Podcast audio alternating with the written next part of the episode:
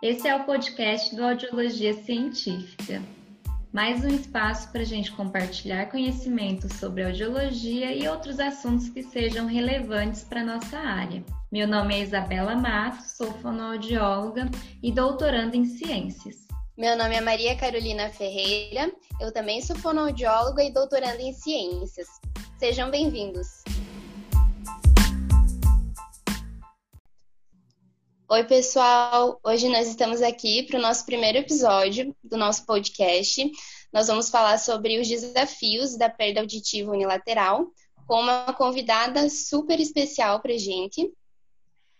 Que é a professora doutora Maria Fernanda Capoane Garcia Mondelli, professora associada do Departamento de Fonoaudiologia da Faculdade de Odontologia de Bauru, Universidade de São Paulo, coordenadora da residência multiprofissional em saúde auditiva do HRAC, famoso Centrinho, e bolsista produtividade CNPq, mais conhecida como nossa mãe científica querida, né? Não podia ser ninguém menos que ela para dar início a esse projeto nosso.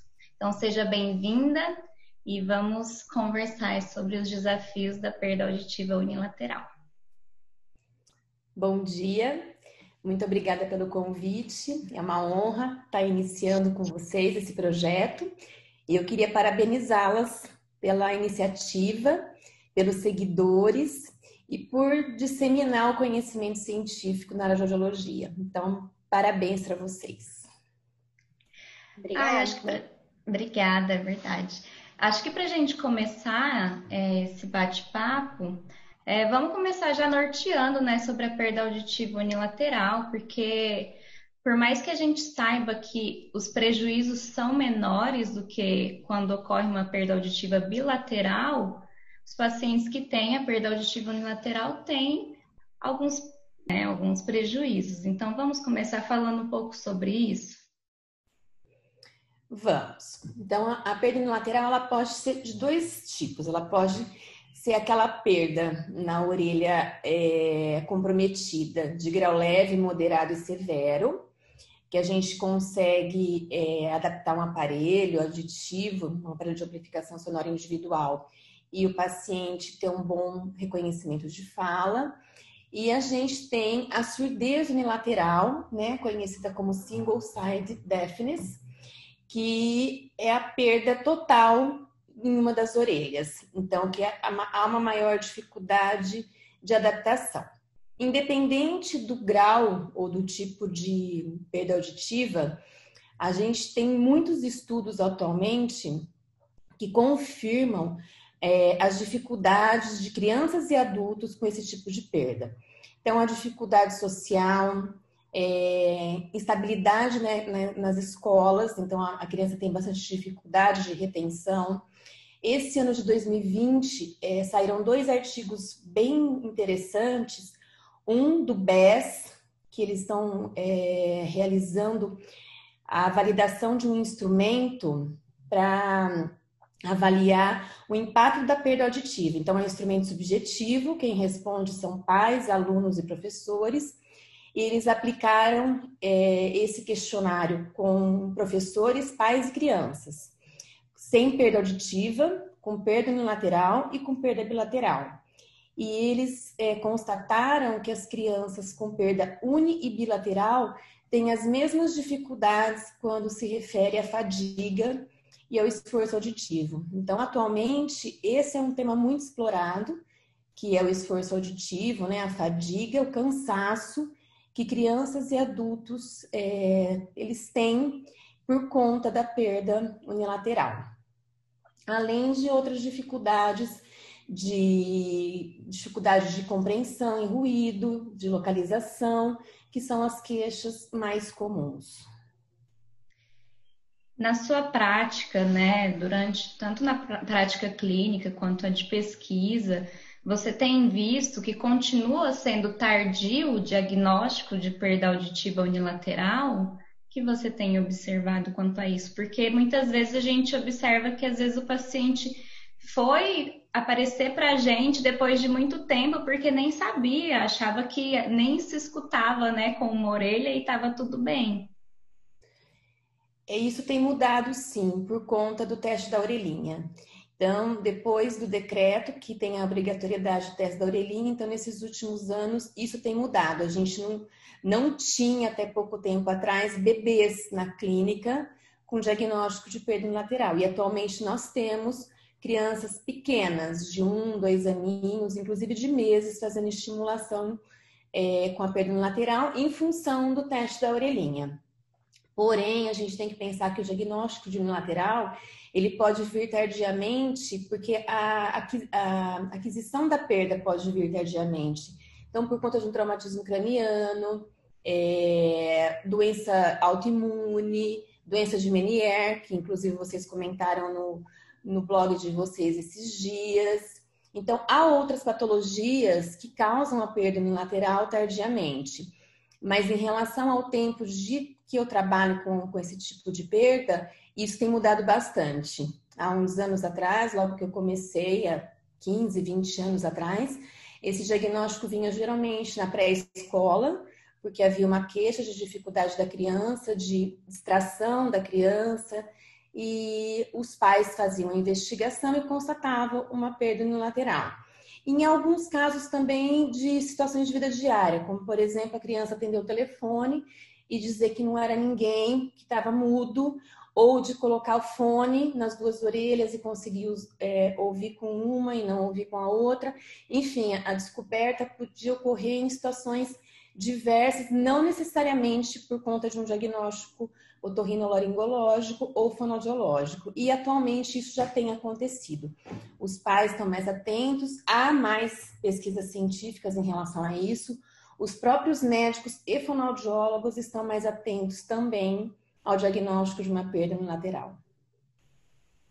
E em relação um pouco a esse assunto, que bom, né, que está sendo diagnosticado mais cedo, essa implementação da lei do teste da orelhinha, né, da triagem auditiva neonatal, é, que bom que isso vem se desenvolvendo, mas em relação à aceitação dessas crianças, como você enxerga? Você acha que é tranquilo, que elas aceitam, ou que é mais difícil por já terem essa orelha normal, né, com os limiares normais? Pois é, isso é uma pergunta é, bem interessante, porque nós temos muitos colegas de trabalho que não levam muito a sério a perda auditiva em uma orelha só. Então, na verdade, essa discriminação já vem da próprio, do próprio corpo de profissionais nem todos fazem uma indicação para um aparelho de amplificação sonora, ou para uma prótese ancorada, ou para um, para um microfone remoto, ou mesmo para uma terapia fonoaudiológica, independente do auxílio de um dispositivo. Então, isso ainda é um problema, porque a partir do momento que a criança coloca um aparelho em uma orelha, ela passa a ser definida como uma deficiente auditiva. E tendo uma orelha boa, então, a maioria dos pais, principalmente, acabam optando por não colocar o aparelho auditivo. Então, isso é, é muita orientação, muito aconselhamento, é a forma como isso é passado para os pais, a importância que isso tem para a criança, de, de que ela use esse dispositivo, esse auxílio auditivo pelo menos em situação de sala de aula ou situações de vida diária, para que ela fique mais descansada, para que ela tenha uma aquisição de fala em linguagem mais rica e menos cansativa. Então, a gente ainda tem sim essa dificuldade, nem todos os profissionais são favoráveis à indicação, tanto que nos, nos guias de boas práticas da Academia Americana de Audiologia, da Academia Canadense de Audiologia, da Academia Brasileira de Audiologia, é, há indicação, sim, de um dispositivo, porém, eles sempre deixam um parágrafo muito, é, muito claro de que essa decisão de adaptação tem que partir da família,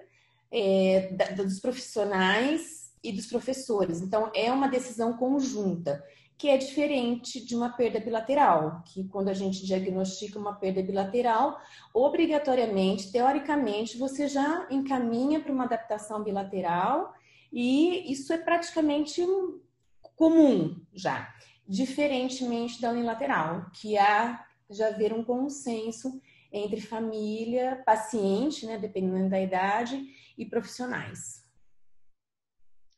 Só para a gente nortear, né? Porque como nós temos seguidores de diversas faixas etárias, desde graduandos até pós-graduandos e profissionais que já atuam há algum tempo, vamos conversar um pouquinho sobre o, a, os dispositivos, né? Que são disponibilizados dependendo do grau da perda auditiva unilateral. O que, que você pode falar para a gente um pouquinho sobre os dispositivos que podem ser adaptados em pacientes com perda auditiva unilateral? Bom, em função do grau da perda, a gente pode começar pelo aparelho de amplificação sonora individual, que é o menos invasivo e o mais acessível. Então, geralmente, esse tipo de dispositivo, para uma perda profunda, ele não oferece bons resultados, certo? Mas se ele tiver uma perda leve, moderada, uma perda severa, a gente pode sim ter bons resultados com o AASE. Quando a gente tem uma perda profunda, geralmente a gente faz a tentativa do dispositivo CROSS. Ele atualmente tem tido bons resultados, ele melhora a relação sinal-ruído para o paciente, ele melhora também a localização. as implicações negativas dele é que são dois dispositivos, né? Então, o microfone ele fica na orelha ruim e transporta o som para a orelha boa. Então, obrigatoriamente, quem faz uso do sistema Cross tem que utilizar é, um dispositivo em cada orelha. E isso, em alguns, em alguns adultos, isso é um problema, porque a perda é em uma orelha só e ele acaba usando em duas. Mas atualmente ele tem oferecido bons resultados. É, a prótese ancorada ao osso é uma possibilidade que estimula a cóclea boa via transcraniana é um, há muitas pesquisas no exterior indicando excelentes resultados. Aqui no Brasil, a gente já tem bastante casos em instituições particulares que têm tido bons resultados. O Sistema Único de Saúde não indica ainda a prótese ancorada ao osso para perda unilateral. Então, isso acaba sendo uma fragilidade para as nossas pesquisas, porque como a gente trabalha em serviço público, então a gente consegue pesquisar e verificar o quanto esse dispositivo é bom ou ruim quando a gente tem acesso. E a prótese ancorada ao osso ainda não é uma possibilidade dentro do Sistema Único de Saúde. Mas as empresas particulares e os otorrinolaringologistas que atendem ter por convênios de saúde têm indicado bastante, inclusive para crianças. E o implante coclear, que nos últimos anos ele também, a estimulação elétrica também tem sido uma possibilidade, principalmente para os pacientes adultos que têm zumbido. Então, essa é uma boa indicação. É, há estudos recentes, recentes de 2020 mesmo, é, que, tem, que tem acompanhado alguns pacientes com implante e eles conseguiram perceber que quanto maior o tempo de perda, pior é a resposta do paciente em relação ao implante coclear é como se eles tivessem um delay na fala em relação à orelha boa. Então, isso faz com que o paciente não faça o uso efetivo. Então, o raciocínio é que a gente inicie ah, os testes é, por meio de dispositivos não invasivos, né? Então, nessa ordem mesmo que eu conversei com vocês. E a gente tem um microfone remoto, que é muito importante, principalmente para crianças em idade escolar que a gente chama de sistema FM, mas há outros, outros modelos de microfone remoto atualmente no mercado. Então, ele pode ser usado isoladamente, na orelha boa, para fazer com que a criança tenha a atenção mais voltada para o professor, ou ele pode ser associado tanto ao sistema Cross, quanto ao aparelho de amplificação sonora, e aos dispositivos implantáveis, como a prótese ancorada ao osso e o implante coclear. Então, ele também é, passa a ser fundamental para que o esforço auditivo seja menor. Perfeito. E em relação é, às avaliações, como funciona? Quais são as diferenças? Porque a gente sabe que, como existem algumas diferenças entre a perda auditiva unilateral e a bilateral, algumas implicações diferentes, uh, que diferencia né, na avaliação? Então, é usado o teste de percepção de fala, como que ele é feito, as medidas in situ, se vai adaptar ao aparelho auditivo, É parecido? Não é? Como funciona? Bom, a, a medida com microfone sonda é, é nosso padrão ouro, né? Então ela deve ser feita independente do tipo de dispositivo que nós indicarmos. Ela não é possível ainda com produção osso e com implante, mas dentro da nossa prática clínica, que seria o aparelho de amplificação sonora e o sistema cross, ela é fundamental. Lembrando que a forma de realizar medida com microfone e sonda com o aparelho de amplificação sonora e com o sistema cross são distintas, então é necessário que mude o protocolo dentro do equipamento que o serviço de saúde auditiva fizer uso. Mas é fundamental que seja realizado a medida com microfone nesses tipos de, de dispositivos. Em relação à percepção da fala, a gente tem que lembrar sempre que essa pessoa tem uma orelha normal. Então, tudo que a gente disser ou qualquer estímulo que a gente oferecer, se não tiver um mascaramento da orelha boa, será ela que vai responder. Então, o ideal é realizar o teste de percepção de fala com ruído. Na universidade em que a gente trabalha, nós temos a possibilidade de realização do RINT, que é Hearing Noise Test. Nem todos os lugares, nem todos os serviços têm essa possibilidade. Então, a nossa orientação é que realize a percepção de fala em cabine acústica com audiômetro de dois canais e que seja inserido uma relação sinal-ruído para poder atrapalhar mesmo essa orelha boa e o próprio paciente ter uma percepção do quanto ele está ouvindo melhor ou não com o aparelho de amplificação sonora. Nessas situações, o ganho funcional ele não é, é um um teste de padrão ouro, porque realmente a orelha boa vai acabar respondendo, então a gente pode deixar de lado nesse momento, tá? Exceto em uma produção corada ao osso, que seja necessário, ou um implante, mas aí o serviço que tem que definir o protocolo, geralmente nós não realizamos, e alguns serviços, eles vedam a orelha boa. Então, vedam com massas de molde mesmo. Então, faz uma vedação da, da orelha boa para poder atrapalhar um pouco. Então, isso também é um procedimento é, protocolar de alguns serviços. E a validação por meio de questionário. Então, são avaliações subjetivas, mas também tão importantes quanto. É muito, muito importante que a gente faça, que a gente utilize esses instrumentos com pais, professores, com, com os próprios pacientes, para a gente conseguir mensurar o quanto essa, essa intervenção que nós estamos realizando tem sido positiva ou não na vida desse paciente. É, é, muitas vezes é, a gente vê que o uso de questionários é um pouco menosprezado, né? E mesmo, mesmo já tendo tanto, tantos estudos falando a respeito, é super importante mesmo a validação por meio de questionários, até porque, por exemplo, quando a gente aplica um questionário no caso de crianças, com a criança e com os pais, você pode ter resultados distintos, né? Quanto à restrição de participação, até quanto ao esforço auditivo que a criança percebe, é uma, uma questão que a gente tem observado né, nas nossas pesquisas recentes sobre o assunto.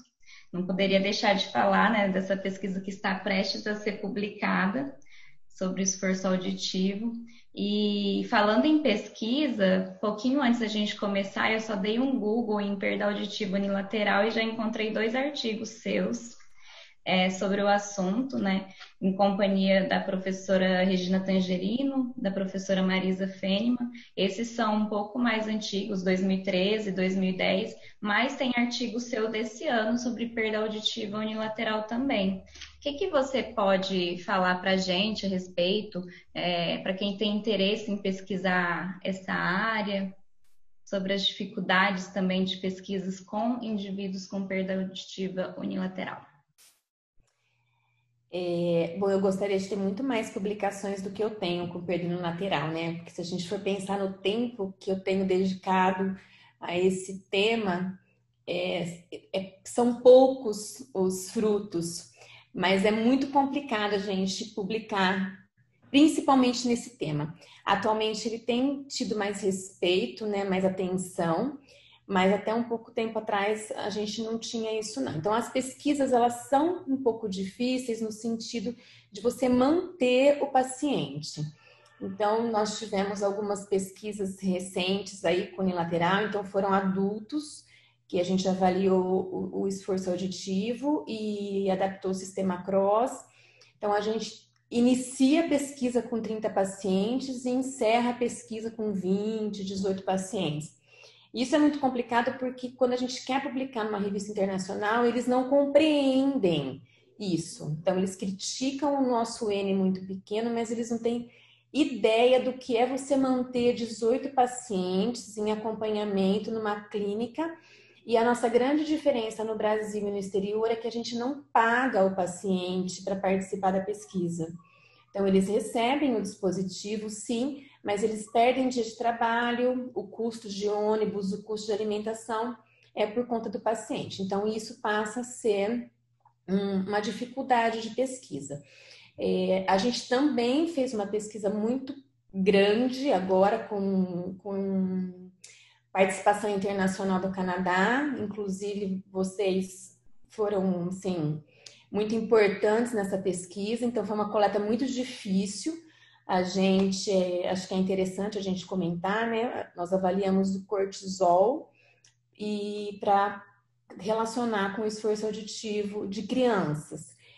E realmente foi assim um grande desafio, porque a coleta tinha que ser feita várias vezes ao dia, então tanto o profissional quanto a criança, os pais, eles tinham que ficar o dia todo dentro da universidade é, cuidando do que a criança estava comendo, se alimentando, que horas escovava os dentes.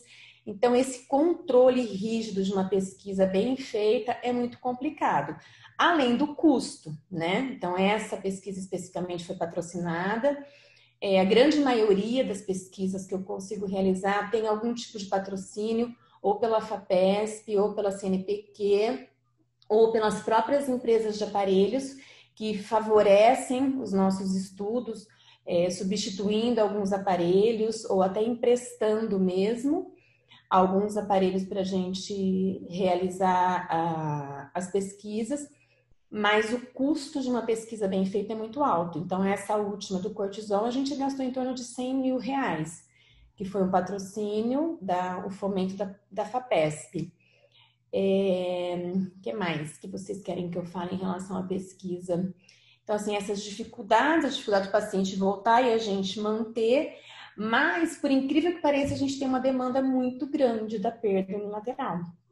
Então, isso acaba favorecendo também, porque se nós lermos os, os artigos internacionais, nenhum deles consegue um N grande, exceto os grandes centros de audiologia internacionais, onde todo o país acaba é, conseguindo responder um questionário ou consegue ter uma doação daquele determinado centro. Diferente do nosso caso, que a gente atende somente a DRS 6, que é Bauru e a região.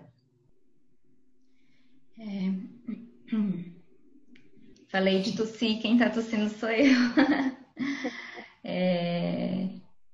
Carol, quer complementar com mais alguma Pode falar. Eu acho que o que a professora abordou é bastante importante, né? A necessidade do, uh, do financiamento em pesquisas, né? A gente tem essa necessidade, fazer um estudo clínico, uh, um estudo com uma metodologia boa, necessita uh, de dinheiro, né? Tem um custo alto. Ah, então, isso foi bastante importante para que a gente conseguisse desenvolver a pesquisa. E a questão do esforço auditivo, que vem sendo super falada mais agora, né? Antigamente nem tanto. E que bom que a gente está conseguindo fazer pesquisas nessa área, porque quem sabe mais tarde até a gente consiga é, que as leis mesmo evoluam, né? E que a gente tenha uh, mais facilidade mesmo de, de, adaptação desses pacientes com a perda auditiva unilateral, de mostrar realmente quais são esses efeitos desse tipo de perda, né? Então, então é isso, é importante abordar esses pontos. É, a gente é, caminha. Desculpa. Não, pode Isso que você falou, Carol, é importante porque quando eu me referi à pesquisa de adultos com o sistema CROSS, é, vale ressaltar que foi muito complicado a gente conseguir adquirir os dispositivos. Então, o professor Carlos Ferreira dos Santos, que é nosso diretor, ele conseguiu intervir junto à Divisão Regional de Saúde, o Sistema Único de Saúde, para que a gente conseguisse adquirir esses dispositivos, porque não há justificativa de que um indivíduo que tenha perda em uma única orelha necessite de dois dispositivos. Então, isso foi muito complicado, a gente teve que ter um embasamento científico para poder justificar essa compra e para poder justificar a necessidade dos pacientes utilizarem esse tipo de amplificação. Então, realmente, isso que a Carolina falou é muito importante, no sentido de alertar mesmo o, o Sistema Único de Saúde, os nossos programas né, governamentais, do quão complicado é essa perda e o quanto que a gente precisa de auxílio, o quanto a gente precisa dessa interpretação. Até mesmo para inserir é, dentro das, das, possibilidades, das diretrizes do Sistema Único de Saúde, a possibilidade de uma prótese ancorada ao osso e, dependendo do diagnóstico e das dificuldades do paciente, até mesmo um implante coclear. É, isso ressalta mais uma vez a importância né, da pesquisa no norteamento das diretrizes que a gente precisa tomar como postura né, profissional, como conduta mesmo.